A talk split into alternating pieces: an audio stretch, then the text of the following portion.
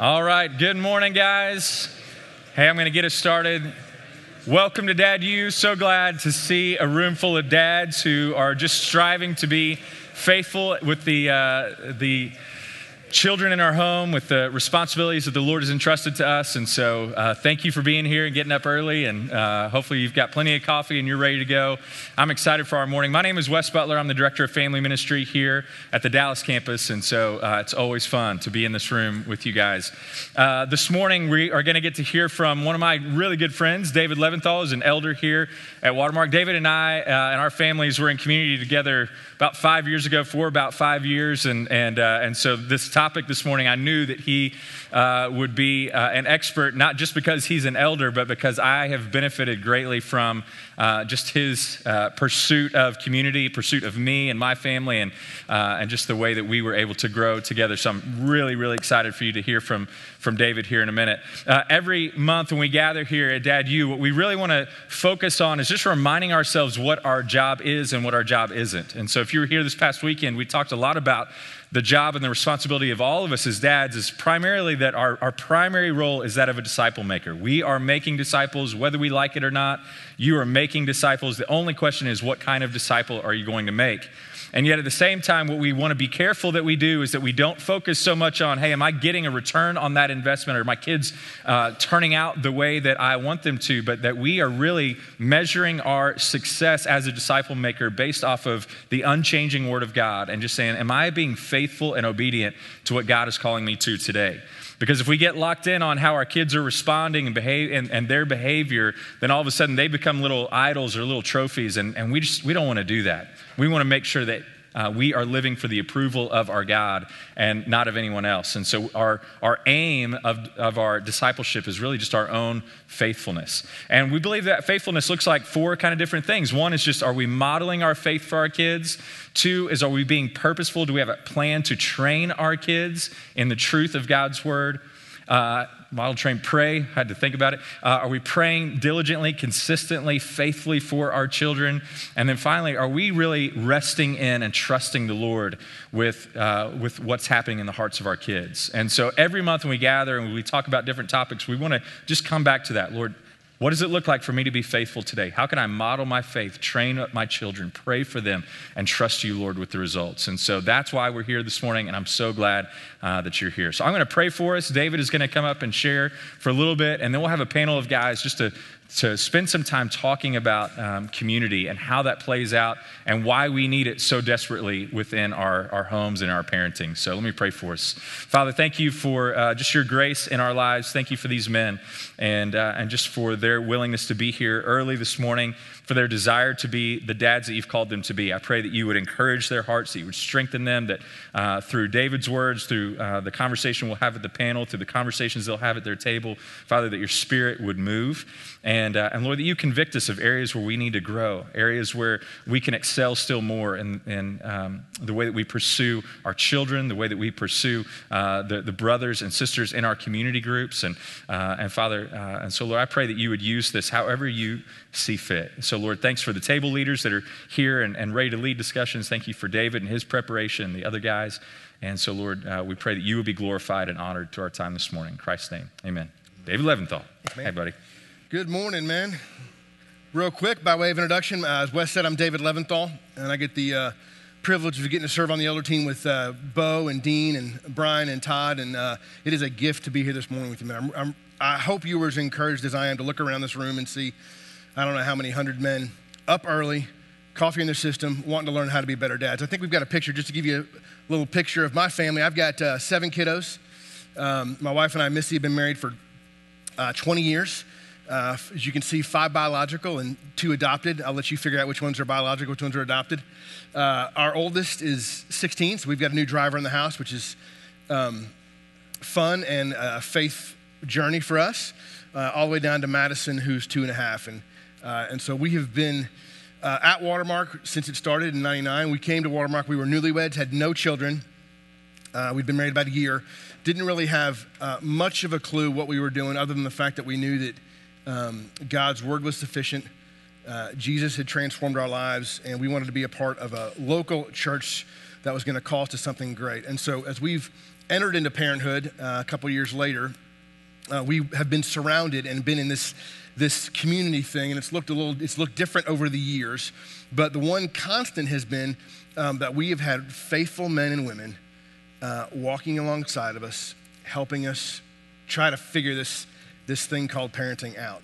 So as I get, we got a little bit of time this morning. I want to uh, just go through some really basic things. I think sometimes we get, we, we uh, trick ourselves into thinking that there must be some secret tip or, or, or trick or technique uh, to raising kids. And the reality is, is it's, it's blocking and tackling. There are no, there are no secret tricks. And if you've got kids, you, you either know that or you're learning that.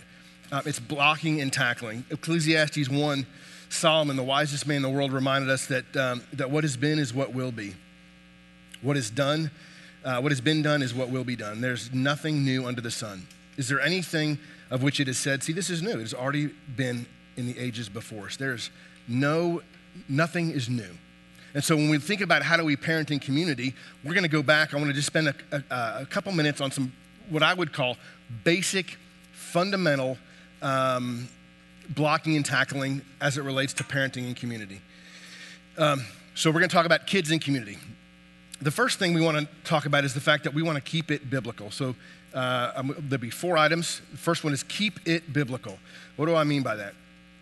Uh, when we're in community, we should, uh, we're not Dr. Phil, we're not Oprah, uh, we're not the New York Times bestseller. We want to go back to God's Word. 2 Timothy 3. Hopefully, these passages are ones that you have committed to memory, and if you haven't, I would encourage you to commit these to memory. Uh, all scripture is God breathed, inspired by God. It's profitable for teaching, for reproof, for training in righteousness, that the man of God may be thoroughly equipped, adequate for every good work. Hebrews 4:12, 13, for the word of God is living and active. It is sharper than any two-edged sword, piercing the division of soul and spirit, joints and marrow, discerning the thoughts and intentions of the heart. And no creature, no kid, no parent is hidden from its sight. And all are naked and exposed before the, in the eyes of him to whom we must give an account. Uh, when you are in community, if your feedback is not grounded in Scripture, either in a command or in principle, um, then there's a decent chance you're espousing whatever is the latest and greatest in our culture. Uh, and that's not helpful. God's word is sufficient. Now, the reality is, is when I'm in community, I can't, um, I can't keep it biblical if I'm not in God's word. And so there's this component to this that uh, we need to be men who are in God's word. And that, uh, that's hopefully, uh, hopefully you've heard that from here, uh, at Watermark before. But in order for me to serve and to love the guys and their wives that I'm in community with and their kids, I've got to be a guy that's in the Word. When we think about community, we need to remember that uh, we are a part of the body in Christ. Sometimes we think about, hey, I need to be in God's Word so that my soul can be shepherded, so that I can abide with Christ. And that's true.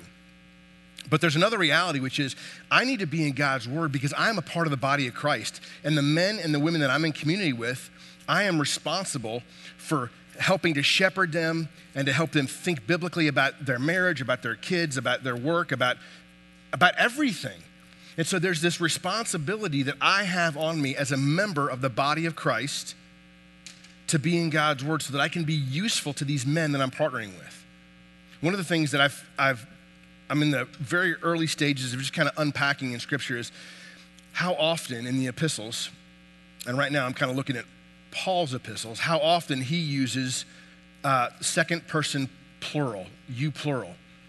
Uh, and, the, and the reality is, is, it's a shocking number of times in the epistles that he uses the plural of you.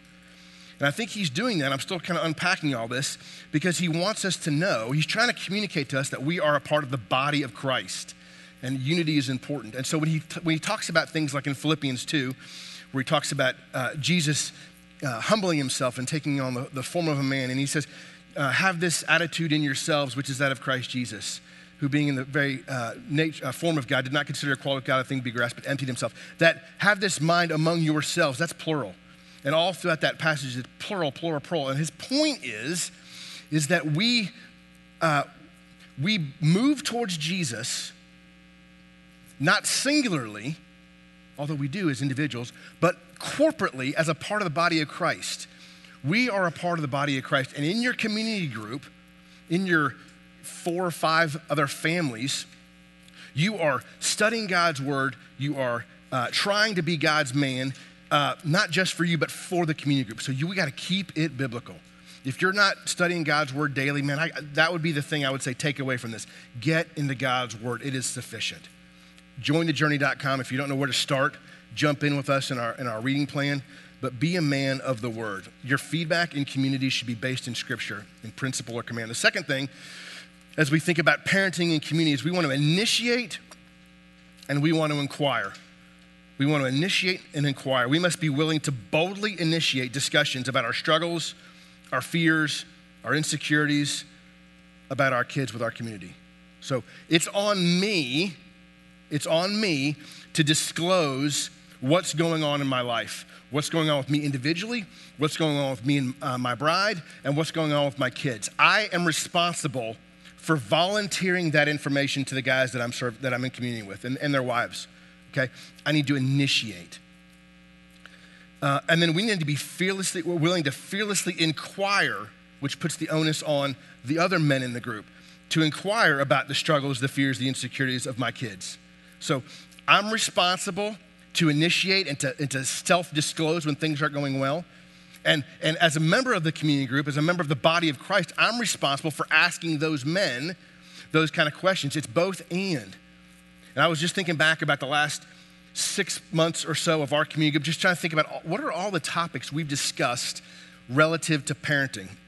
We've discussed uh, how do we think about baptism for our kids and membership? Like, do you, how, how much do you encourage? How much do you sit back and let God stir their heart? We've discussed um, sometimes seasons of deep discouragement with kind of kids that are harder to parent. You know, so I've got seven kids. Bo has got six kids. Todd's got six kids. Buchek's got five kids. We've got a lot of kids in our community group.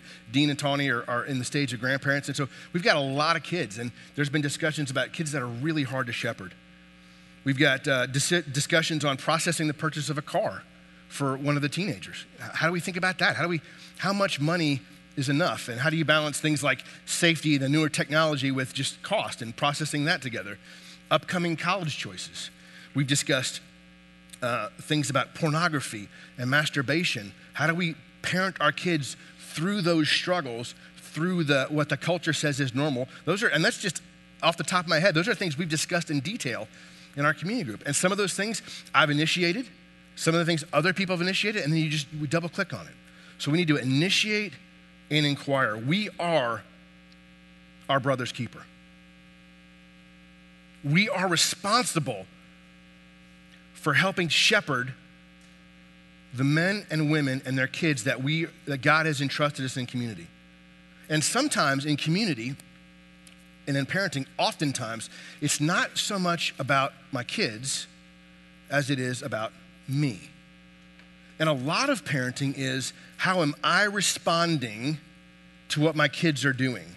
How's David's heart, right? We talk a lot around here about drawing a circle around yourself and asking God to change everything inside that circle. And so, frankly, a lot of the discussions on parenting and community should revolve around what is God doing in your heart? Because God has given you that child, either biologically or through adoption or through marriage. And they're going to do what they're going to do. How am I going to respond when my 14 year old daughter sasses at me or when I'm when my son is really struggling and it brings that insecurities in my life. So we should always be asking one another, how are we doing? How's our heart doing? So we, we want to keep it biblical, we want to initiate and we want to inquire, and we want to deal with our pride and our preconceived notions. And this, if there's one thing within this context of parenting and community that I see people get tripped over more, it's this right here. There are a lot of ways to skin the parenting cat. Okay? Most community groups get sideways because folks get confused on the differences between a sin issue, a conviction issue, and a preference issue. And people get sideways. So let me unpack those. As I think about uh, our community group, there's going to be things that come across our plate that are sin issues, right? For example, Ephesians 5, Paul says, Let there not be a hint of sexual immorality among us. That's a sin issue. And so I know if one of my kids or one of the kids in uh, the, the group, uh, one of the other kids, for example, is struggling with pornography, I know that's a sin issue. God has spoken clearly on that topic. And so we can go hard to the hole on that topic. That's a sin issue. We want to help you, uh, help each other navigate sin issues with our kids. And we should go hard to the hole on that because God's been clear on that. Sin issues. There's convictions. Now, this is sort of uh, my definition. Here's how I think about a conviction.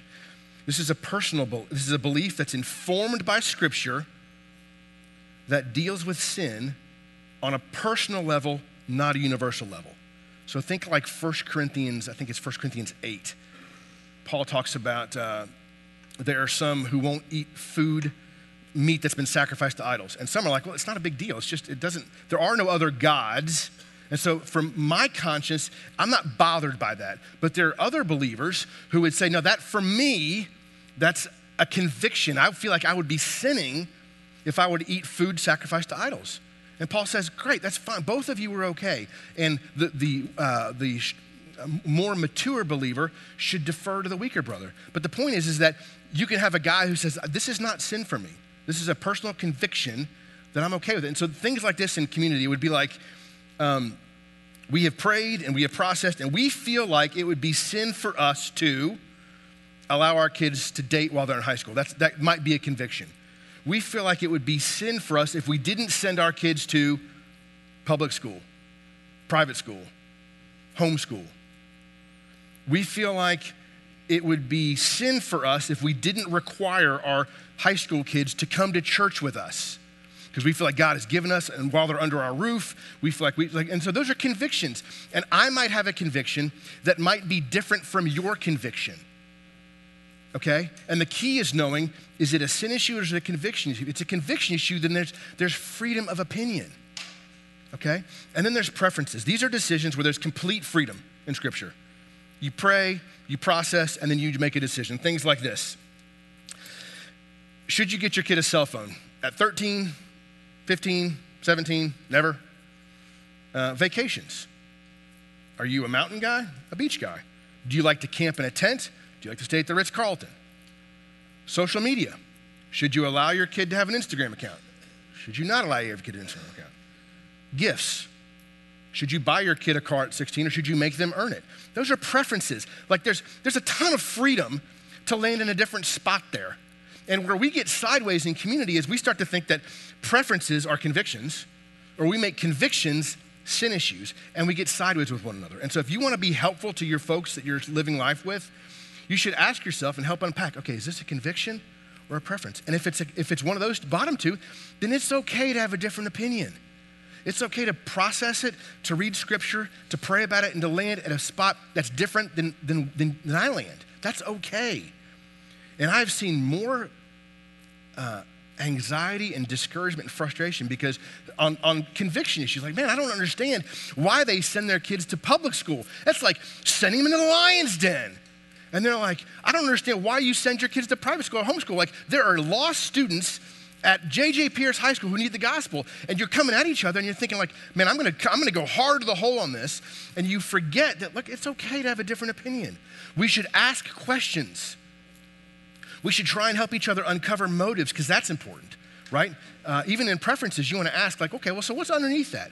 And all things being equal, if there's no sin issues, and you think, okay, I, I land in a different spot, but okay, if you if you want to buy that kind of a car, I wouldn't spend that kind of money on it, but I, have seen how you're giving. I know what your income is, and you can afford it. I wouldn't spend that much, but it's okay if you do it. And then not be upset if people don't do exactly what you say.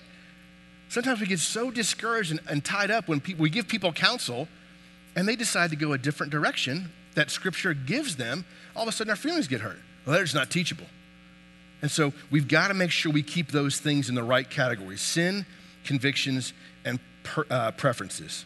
Okay? So we're going to deal with our pride and preconceived notions. And the last thing um, is we want to support one another in prayer. Now, Uh, Todd, I don't know if you remember, we did that series, how, how he built this thing. Week one was on prayer, and he kind of he kind of mentioned this. I felt a little bit bad because he said, you know, sometimes you put prayer at the end. It's like, well, of course you want to bathe all of this in prayer, and of course you want to bathe all of this in prayer, because the reality is, for your kids, for my kids, unless the Spirit of God does a work in their heart, it makes no difference what I do. Now, I say that while also saying it makes a ton of difference what I do, right? I want to be, I don't want to put an obstacle in front of my kids to come to Jesus. So I want to do everything I can to make the path, you know, the narrow path clear of obstacles. Now, my kids are going to have daddy issues because I'm a jacked up dad. Uh, and so, what I want to try and do is minimize as many as I, I can so that when they get to regen, uh, in their early 20s and they're, and they're unpacking dad issues, there's just less of them because I, I, I walked with Jesus in the context of community, and that kept me from making dumb decisions or as many dumb decisions as I might otherwise have made. But we want to support each other in prayer. Know the names of the kids in your community group. Hopefully, that's obvious. We've got a lot of kids, that's a lot of names. Pray for them, pray for their salvation by name, pray for solid Christ like community as they get older, as the kids get into junior high and into high school. Pray that God would give them just one person who's committed to walking with Jesus that they could lock arms with. You don't need 40. You just need one or two guys or gals to walk with you in high school to help give you courage. Pray for their sexual purity. Pray for any special needs, any learning challenges, any racial bigotry that your kids may face or that other kids in your community may face. We've got some, uh, uh, as I mentioned, our kids are adopted from China. The Fournettes have adopted kids from Africa and then through the foster system. Uh, kids that look different, kids that experience uh, racism in a way that I don't. And so we want to pray for those kids as they go into these environments and they look and, and there's still bigotry today. We want to pray for that. We want to pray for special events milestone events. You know, the first day of kindergarten, D Town. You know, we were praying like crazy for our kids as we get to D Town. Um, first day of high school, their first wake small group experience, their first semester of college, their honey, uh, their uh, engagement and wedding period. We've been through that a couple times with, with uh, Todd's kids as they've gotten married here recently, a couple of them. You want to pray for their future spouses. You want to let your community people know you're praying for them. It's a simple text. Hey, just want you to know I was out for a walk this morning and I prayed for I prayed for your kids by name. To remind folks that we're in this together and if we don't pray for our kids, listen to me.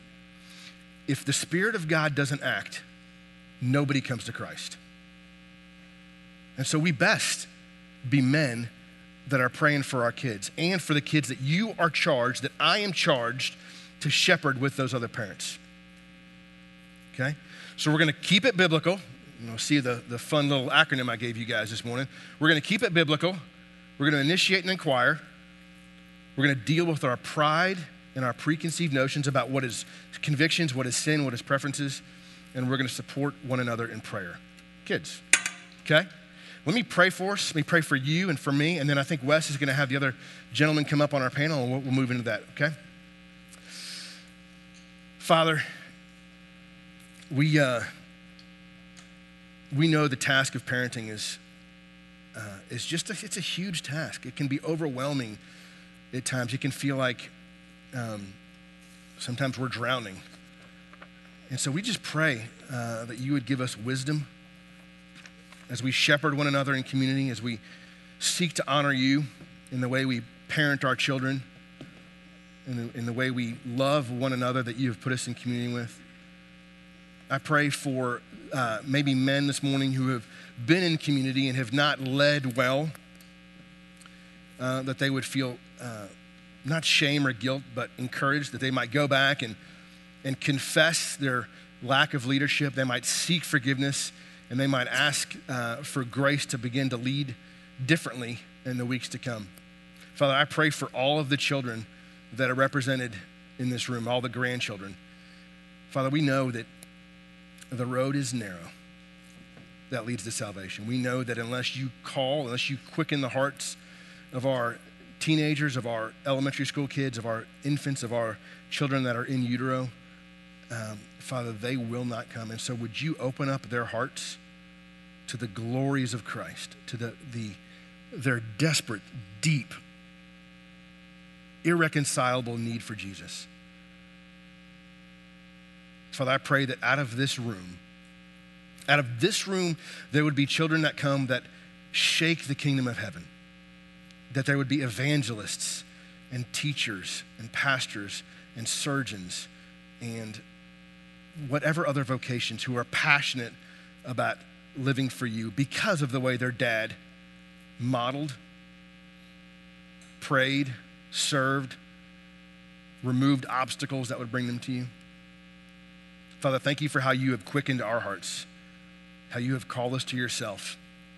Thank you that though we were blind, you gave us sight, that we were lost and you found us. We were dead and you made us alive. I pray that if there are any in this room this morning who don't yet know you, that this morning you would speak to their heart, that they might come to the end of themselves, they might confess their need for grace and for mercy and for forgiveness, and they might come to the cross. In Jesus' name, amen. Amen. Awesome, David. Thank you so much, brother. Um, so much uh, just gold there. I hope you had your, your pens out, taking good notes, and, and uh, just reflecting on your own uh, experience within community. Uh, I want us to, as always, what we try to do is just kind of interact with that material with guys who are uh, who are living it, and uh, and so I want to introduce you to our panelists this morning. so down here we've got Adam Hammock. Adam and Sarah have been married for 14 years. Here's their beautiful family.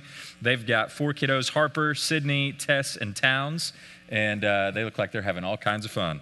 Uh, and so they've been hanging out here at Watermark. You're going to hear their story here in a minute. I'll let them share, but they've been at Watermark since 2007, kind of off and on uh, because of job moves and things like that. And so, um, and then they've been in community with uh, Mike and Veronica Netzer and a few other uh, couples. So this is Mike and his wife Veronica. They too have been married for 14 years. They've got four kiddos as well. Uh, are you guys, man? It's like the same family. I just realized that. Uh, so we got Brooks, Elliot, Shepard, and Scout, who are all almost exactly the same age as uh, Adam's kids. So I'm not sure how you guys worked that out, but well done. Um, and they've been here at Watermark for the last 12 years and leading and merge and foundation groups and a lot of different uh, places. I first met uh, these guys when their wives were on staff here uh, with us several years ago. And uh, so, and then my buddy Scott Coy. If you guys don't know Scott, Scott served as an elder here for many years, and then has been on our staff serving with our community team uh, and has been living this community thing for a long time. And so uh, Scott and his wife Susan have been married for 38 years. They've got a son, Stephen, who's 35 and married to Chelsea, and they have a daughter. Is that right? No, they have three more daughters. Yeah, there you go. We got none of the girls. And then, uh, and then you have a daughter. I do. Uh, you didn't tell me your name. Why didn't you tell me? Sheridan. Oh, there it is, Sheridan. Uh, and she's married to Ben. And then you've your boss to five grandkids, you make them call you boss? I do. Okay, good. Well, I just. you can file that one away if you're looking for good granddaddy names. I like that one. That's a good one. Um, and then you guys have really, you, you all have been in the same, essentially the same community group for 24 years, kind of at least some of the, the core pieces That's, of that community. That is group. correct. Yeah. 24 years. So, uh, so we're going to get to hear and learn a lot from uh, from these guys. So, as we get started, I'd love to just let you guys, Adam, Mike, share a little bit about your community and kind of the history of how you guys got in community together and and all that. So, I'm just going to toss it to you guys. Yeah. Um, all right. Thanks. So, Mike and I have known each other for you know 12 years essentially. Our wives worked on staff right when we were first married and first to Watermark, kind of around 2007. Um, we were both coming out of foundation groups, um, kind of three years and under, newly married, no kids, and we had a lot of time on our hands and rolled out of foundation groups, um, joined community with them, uh, the Shipleys, Blake and Erin Shipley, um, and there's been a few other couples kind of in and out over the course of the last uh, 10 years, but that's essentially how it started. Yeah. Yeah, so, man, yeah, so I didn't realize this when we were talking about with Wes that we were we were pregnant when we joined the group. Y'all were pregnant when we joined the group. I think one other couple was pregnant, and so, you know, right from the get go, we were doing new parent stuff, which is everyone knows here is is really hard. And so, what that looked like for us is just obviously a ton of prayer. Um, we had a couple that he mentioned, the Shipleys, that had struggled with some infertility, so we had to walk through that uh, with them and just a ton of prayer. That was a really really hard time for them, but. Um, you know, to their credit, I remember one specific time was that, you know, we had, I think probably a two or three month old or whatever the case may be, and you know, you're not sleeping. And so uh, Erin Shipley, bless her heart, came over and watched the kids, uh, or the kid, Brooks, for the whole night uh, while he was up uh, and enabled me. I'd been getting up with him, Veronica had been getting up with him. So I think I slept probably 10 or 11 hours straight. Um, and that was just a real tangible, tangible physical provision that we had for them. Uh, just Yeah. one example of that at, a- at an early age. Yeah. And you guys both moved away uh, for a period of time for work and things like that. And tell me, tell them about what we talked about the other day of just what drew you guys back here and, and uh, just a little bit of that story. Yeah, so we're um, we're from Sarah and I are from Oklahoma City area, and uh, took a job in Oklahoma City. About um, you know, we'd been at Watermark and here for seven or eight years, and we took a job in Oklahoma City. Uh, kind of thought we were going back home. My family's there. Sarah's family was all there. You know, high school and college friends and all that stuff. And we really felt like that was kind of the move home. We were going to plant the flag and, and be there for good. And we got there, and you know, it was it was fine, and it was great. And you know, there's a lot of things we loved about Oklahoma City, but we just just kind of felt um, isolated. You know, we just didn't have what we had here with you know with our community and with Watermark and sort of the the larger church that we have here. So we continue to just pray, like, Lord, if, are you? Um, we know you called us here. We were faithful to sort of you know process that decision in community and um, uh, with friends and family and, knew that we'd been called to Oklahoma City and, and were there and we thought, well, Lord, maybe you've got us here for a couple years and are, are calling us back. And so again, we kind of started to process that and pray with, um, pray about it and shared with our community group kind of what we were thinking and and when we did, and the Lord really was, uh, you know, thankfully the Lord made it clear to us that it was just time to come back. And really, the draw was, um, you know, and, and not to plug community too hard, but it was, you know, the Netzer family and the Shipley family and the church family at the time and the Traxels and just different um, groups that have or different families that have been a part of our community over the course of kind of the kind of that time. Yeah. Yeah. So good. So, Scotty, uh, or can I call you boss during this? It'd be You may. You Okay, may, Wes. good. You may call me Uh, Wes. It's a select group. It is a select group. Uh, so, 24 years of community. Talk, uh, share kind of with these guys the snapshot of what that uh, has looked like today, and, and you know, most recently, as your kids are now grown and you're doing the grandkid thing and all that. But just give us a glimpse into the Koi uh, community world. And, uh, journey. yeah. It is a little more of a journey. Sure. And, you know, I have a couple buddies out there that have experienced the same thing. Coming out of uh, uh, different models of community, we came and joined up you know, with this effort 20 years ago. And we came a little bit out of a um, supper club mentality. Uh, a, a former church, I mean, wonderful people, but we never were really kind of leaning into one another in such a way that would uh, cause us to grow or trust Christ. And then when we started this whole model at Watermark, the three couples kind of looked at each other and said, it's, it's time to turn this game up a little bit. And um, not everybody came with us in, in this journey, but the three couples stayed together. Excuse me. it's old age. Uh, and so we have been taking this journey for the last 20 years of, of kind of looking at the model of community, of trying to apply scripture. And so we've been a living uh, test tube, if you will, as, as elders when we were wrestling with the, with the things that we think should be incorporated into a healthy community to learn the difference between negotiables and non-negotiables, something, some of the stuff that David was talking about, uh, which things are absolutely essential to community and which things are not essential to community. We continued to grow, and then we, you know, added a couple other folks. The youngest person to our group, or the, the longevity, is 15 years. Yeah. Uh, and then I also had the privilege of being in community with the elders for 10 years Yeah. plus. Yeah. So I was actually two communities. Try that one on for a while. That's good. And so talk talk to them about just some of the fruit that you've seen in specifically your kids' lives and then the lives of their kids and just their relationships within that community. Love to. It may be one of the greatest benefits. Um, I, I do not have uh, extended family around where my kids had the privilege of aunts and uncles, uh, and Susan is an only child, so she offered the no aunts and uncles close by. So our community basically has become uh, our aunts and uncles to our kids. They, from a very early age, grew to trust those adults who, that were in our world. Uh, and they've been a very significant part of the entire journey. They, they were there at different key times when an aunt and uncle would be there. You know, our, our holidays were always our community groups. Our, our times of stress or our times of celebration were community. So our kids, you know, like my son who's now 35, has grown up with a Malcolm Holland uh, or a you know, Brett Johnson, in, in many regards, Todd, because he picked them up early. They were around, so they could always go to them.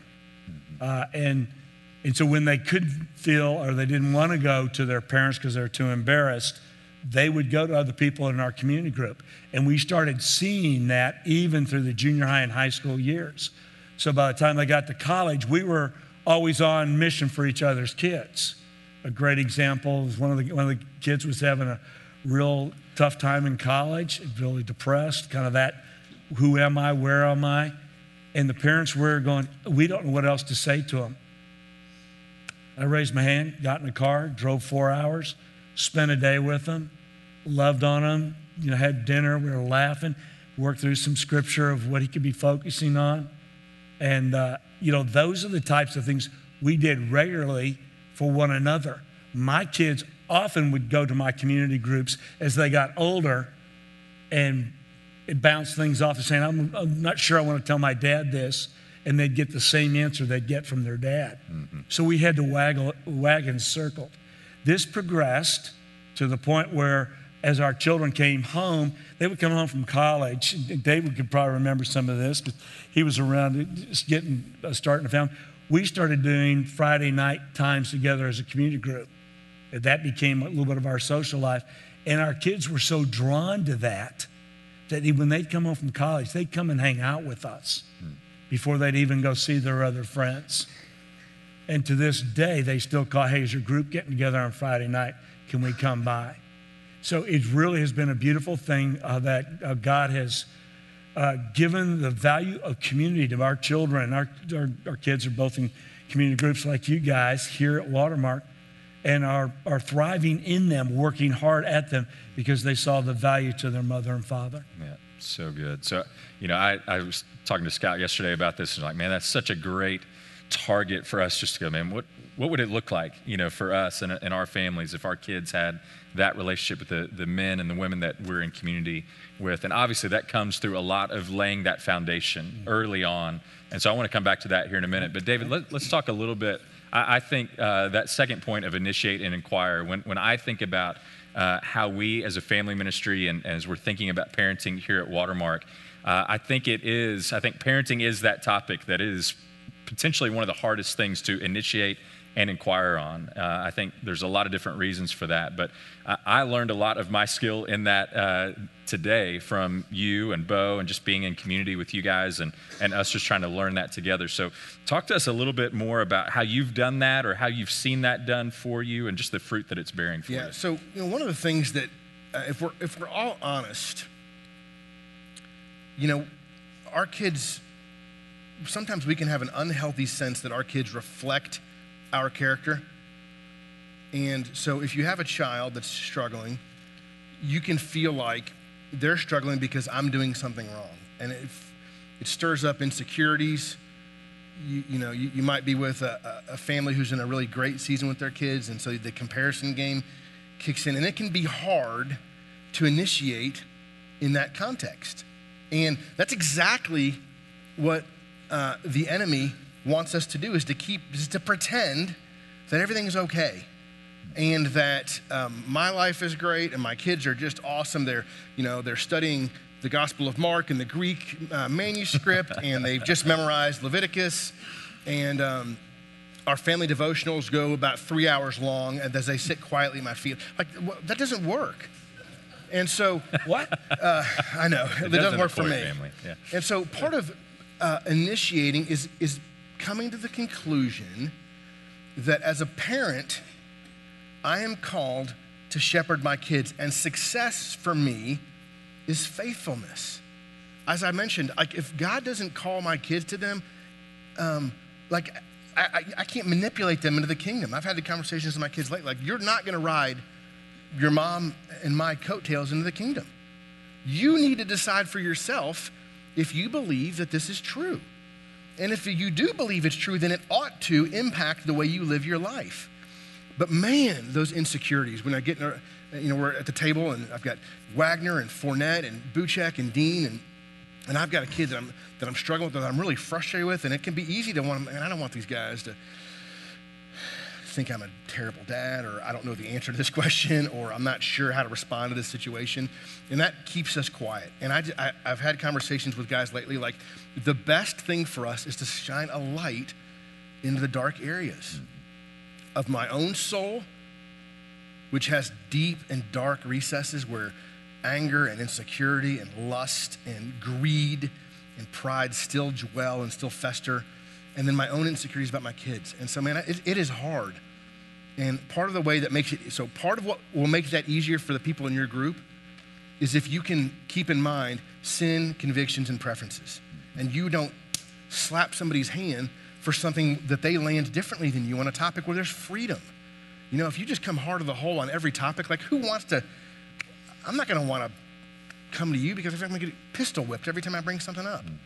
If you'll meet people with grace and you'll recognize that there are different ways to do this, it makes it easier. But here's the deal it is still on me to initiate.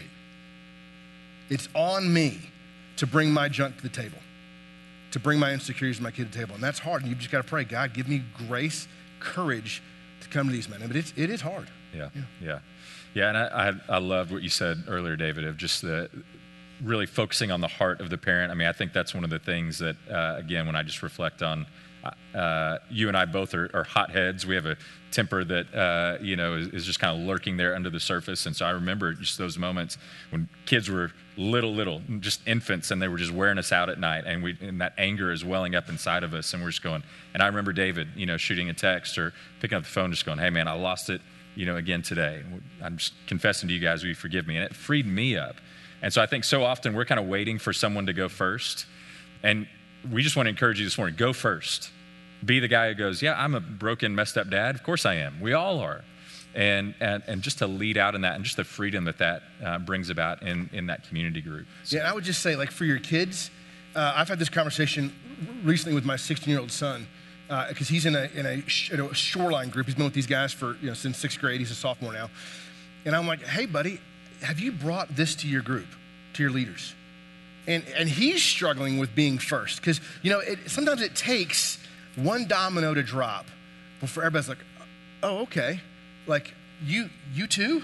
You know? Yeah. And, and so it's like we can be that first domino or we cannot. Yeah, it's good. So, Mike, Adam, I'd love for y'all to just talk about. We, we talked the other day about just some of the fruit that you guys have seen of just keeping this dialogue open, because I think that is so often if we're not uh, putting it out there and saying, hey, can we talk about this thing in parenting? And then we're, we're in danger of just forgetting about it altogether or ignoring it and just kind of living in isolation, even as we're in community. And so, talk a little bit. I know, Mike, you shared you know a story about just a time where that group kind of stepped in and saw some things that were happening, gave you counsel, and then also just some of the benefits of really encouraging each other. Because I do think, as David was saying, sometimes you just feel like we're just getting you know whiffed up the side of the head, and uh, and and we need to encourage each other. So, talk about that. Yeah, so a recent example was kind of my middle son, just really feeling like he's got, he's our hardest. And, you know, like you were saying about, hey, text and confess, I blew up, you know, one of the things I think we lament as a group is we're not, we're not around each other all the time. And so we don't see those things. And so, you know, we've said this for a long time in regards to more than just parenting is that the, the success of our group is predicated on self-disclosure. Um, and so we can only know most of the time, probably 90% of the stuff that we're going to know is just from you telling us and not from us seeing it. Now, there has been times where we've seen stuff in each other's lives. Say, hey, man, I think that you know, being a little too harsh with with Harper because you know she's 10 now, and and, and you, you could probably give her a little freedom there. Um, there has been moments of that, but you know, recent example that we were talking about is again this my, my son, and and he's he's the type of kid. I'll give you an example. Uh, we were FaceTiming with my parents uh, the other day, and he was sta- I was sitting in a chair. He was standing next to me, literally and our two year old daughter kind of shimmies in between us and he just drop of a hat lost it and that's very common for him is that it's going good it's going good it's going good and then like something little happens and he just like um, and so i was kind of telling the guys about that i'm saying hey i'm not really sure how to handle this i, I think there's something to do with me um, you know, you know, and, and my response often would be like, bro, you got to calm it down right now, or I'm going to give you a spanking, or I'm going to make you do burpees, or I'm going to make you sit in the corner. Um, Do burpees. That's awesome. you know what? Praise God. And you know, That's in but- Leviticus. But, the higher, you know, like Ephesians 6 4, don't exasperate your kids. And, you know, I, I, again, this is me, I'm telling this to the group. Say, hey, I think he does a lot better when my tone is calm and gentle. And I say, hey, man, come here. I mean, she didn't mean it. You know, she's two. Let's just consider her better and, and all those things, which is a lot harder to do. So since then, you know, uh, you know, Adam kind of came in with the tangible, you know, his middle, he said, felt like they've had a similar issue and said, hey, we've, you know, we try and do dates with the kids, but this middle kid, she gets a double date. Um, so it's kind of two to one. And because she just kind of needs, you know, middle kids kind of just get lost sometimes in the shuffle. Um, and so that was, again, just great tangible advice, um, informed by scripture uh, and, and, and practical. Hey, what, what have we have done that works? Um, and then Blake, the other guy in our group, you know, he's like, hey, I'm going through this um, kind of theology basics for kids books with my son on Sunday. And so this was a little bit of a, a dual discipleship. So he had his son call me and say, hey, is Elliot there? Would you want to come over and do this with me? Yes. Ride your bike down, bring your Bible. And so he just kind of did that Bible study with his kid and my kid at the same time. So uh, just a super, super blessing. So again, now that that's on the table, you know, when we meet together for guys, guys time for community group, they're asking, say, hey man, how you doing? How's Elliot doing? Uh, have you followed up on some of the things we've been talking about? And so there's some accountability there. There's certainly encouragement. Say, hey, we're struggling with this the same way, and here's how we've had success. So that's just a real tangible, recent example of what that's looked like in our group. That's so good. Uh, so we've just got a couple of minutes left. Scott, I'd love for you just to share, uh, going back to what I was saying earlier, there's this great picture and this aim. And as you and I were talking yesterday, and this kind of goes with David's last point of just that, that idea of are we supporting each other in prayer and do we know each other's kids well enough to even know what to pray for? And so I, I know one of the dangers in community, uh, you know, can just be, hey, I, I've got these couples, I got to focus on Adam, I got to focus on Mike. You know, if there's these little, you know, three foot versions of them running around, you know, and so talk to us about how you specifically let out in such a way that it, it really did set the stage for the relationship that you have with those kids today, where you're leading their foundation groups and performing their weddings and, and all that. Great question. I think part of this, uh, I am I'm grateful. I have a, I came to know Christ through uh, Young Life, and so I learned ministry to be relational.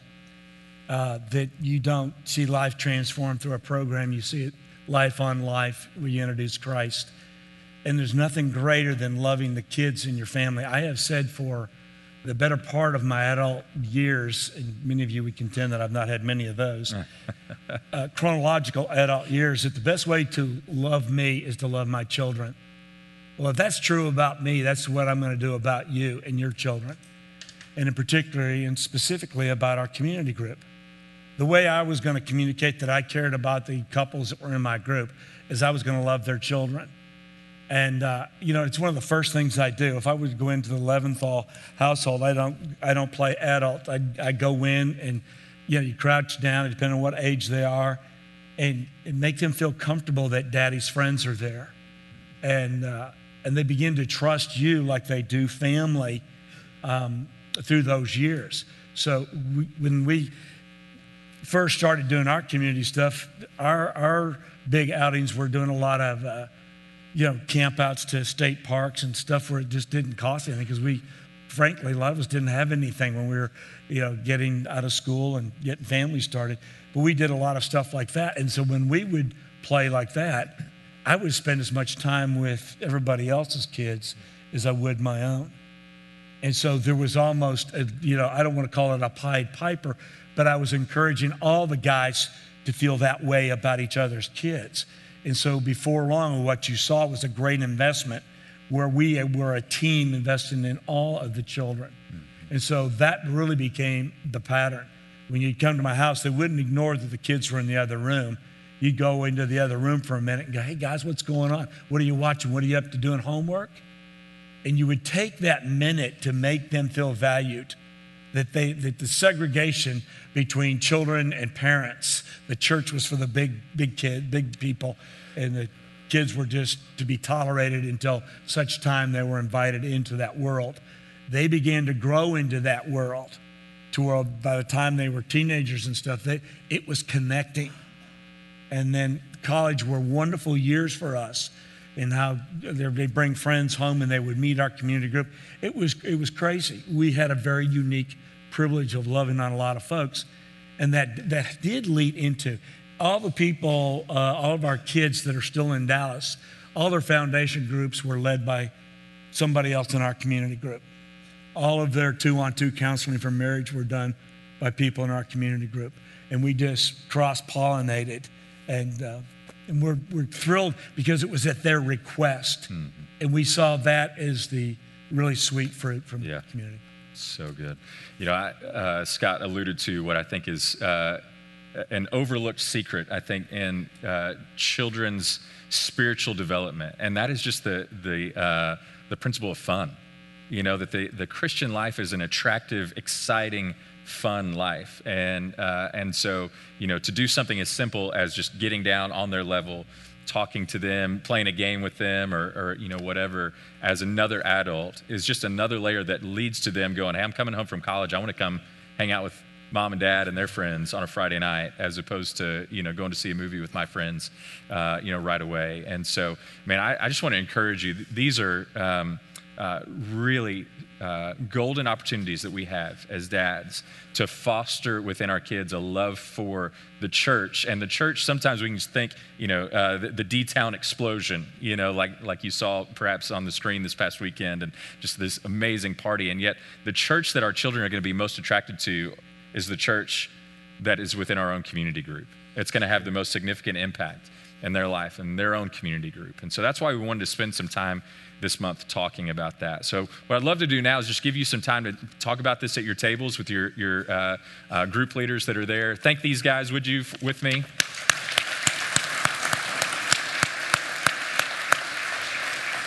Let's take the next, next 30 minutes or so, spend some time at your tables, and I'll come back up and wrap us up here right at 8 o'clock. Thanks, guys. All right, guys. Hey, if I can, uh, we're going to wrap up here. It's just about 8 o'clock. Hey, a couple of things just to uh, uh, wrap up our time together. First of all, um, let me just encourage you that uh, I, I, know there's maybe some of you in the room who are not in a community right now, or you're looking for a new community group or whatever.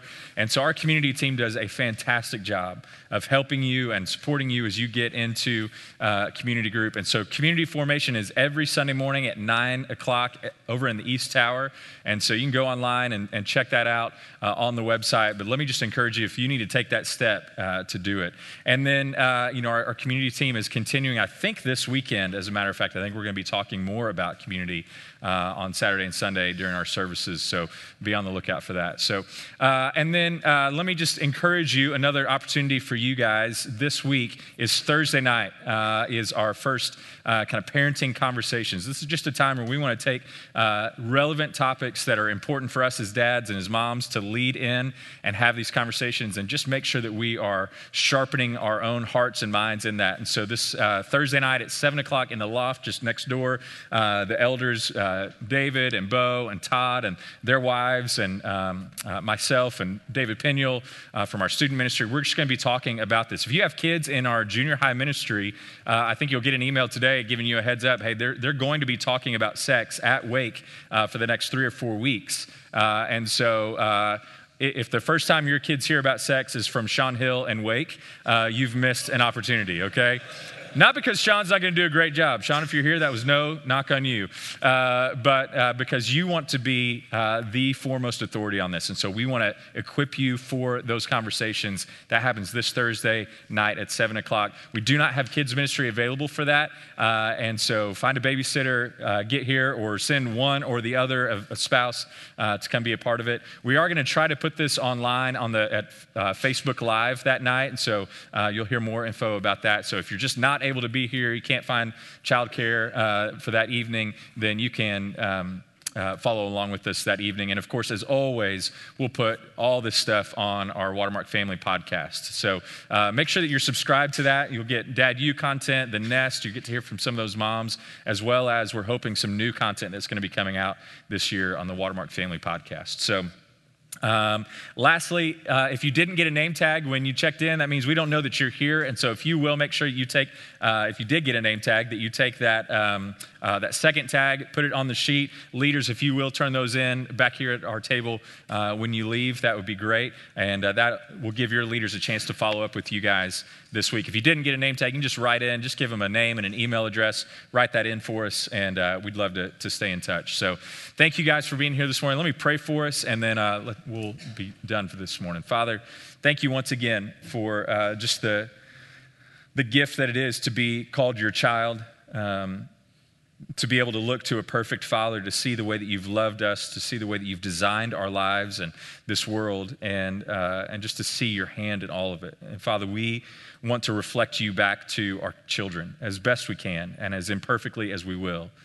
And so, Lord, we ask that you would use this time this morning, the conversations around the table, the things that we've heard from David and the other panelists. Father, will you use those things just to sharpen us, to make us more like you, Jesus?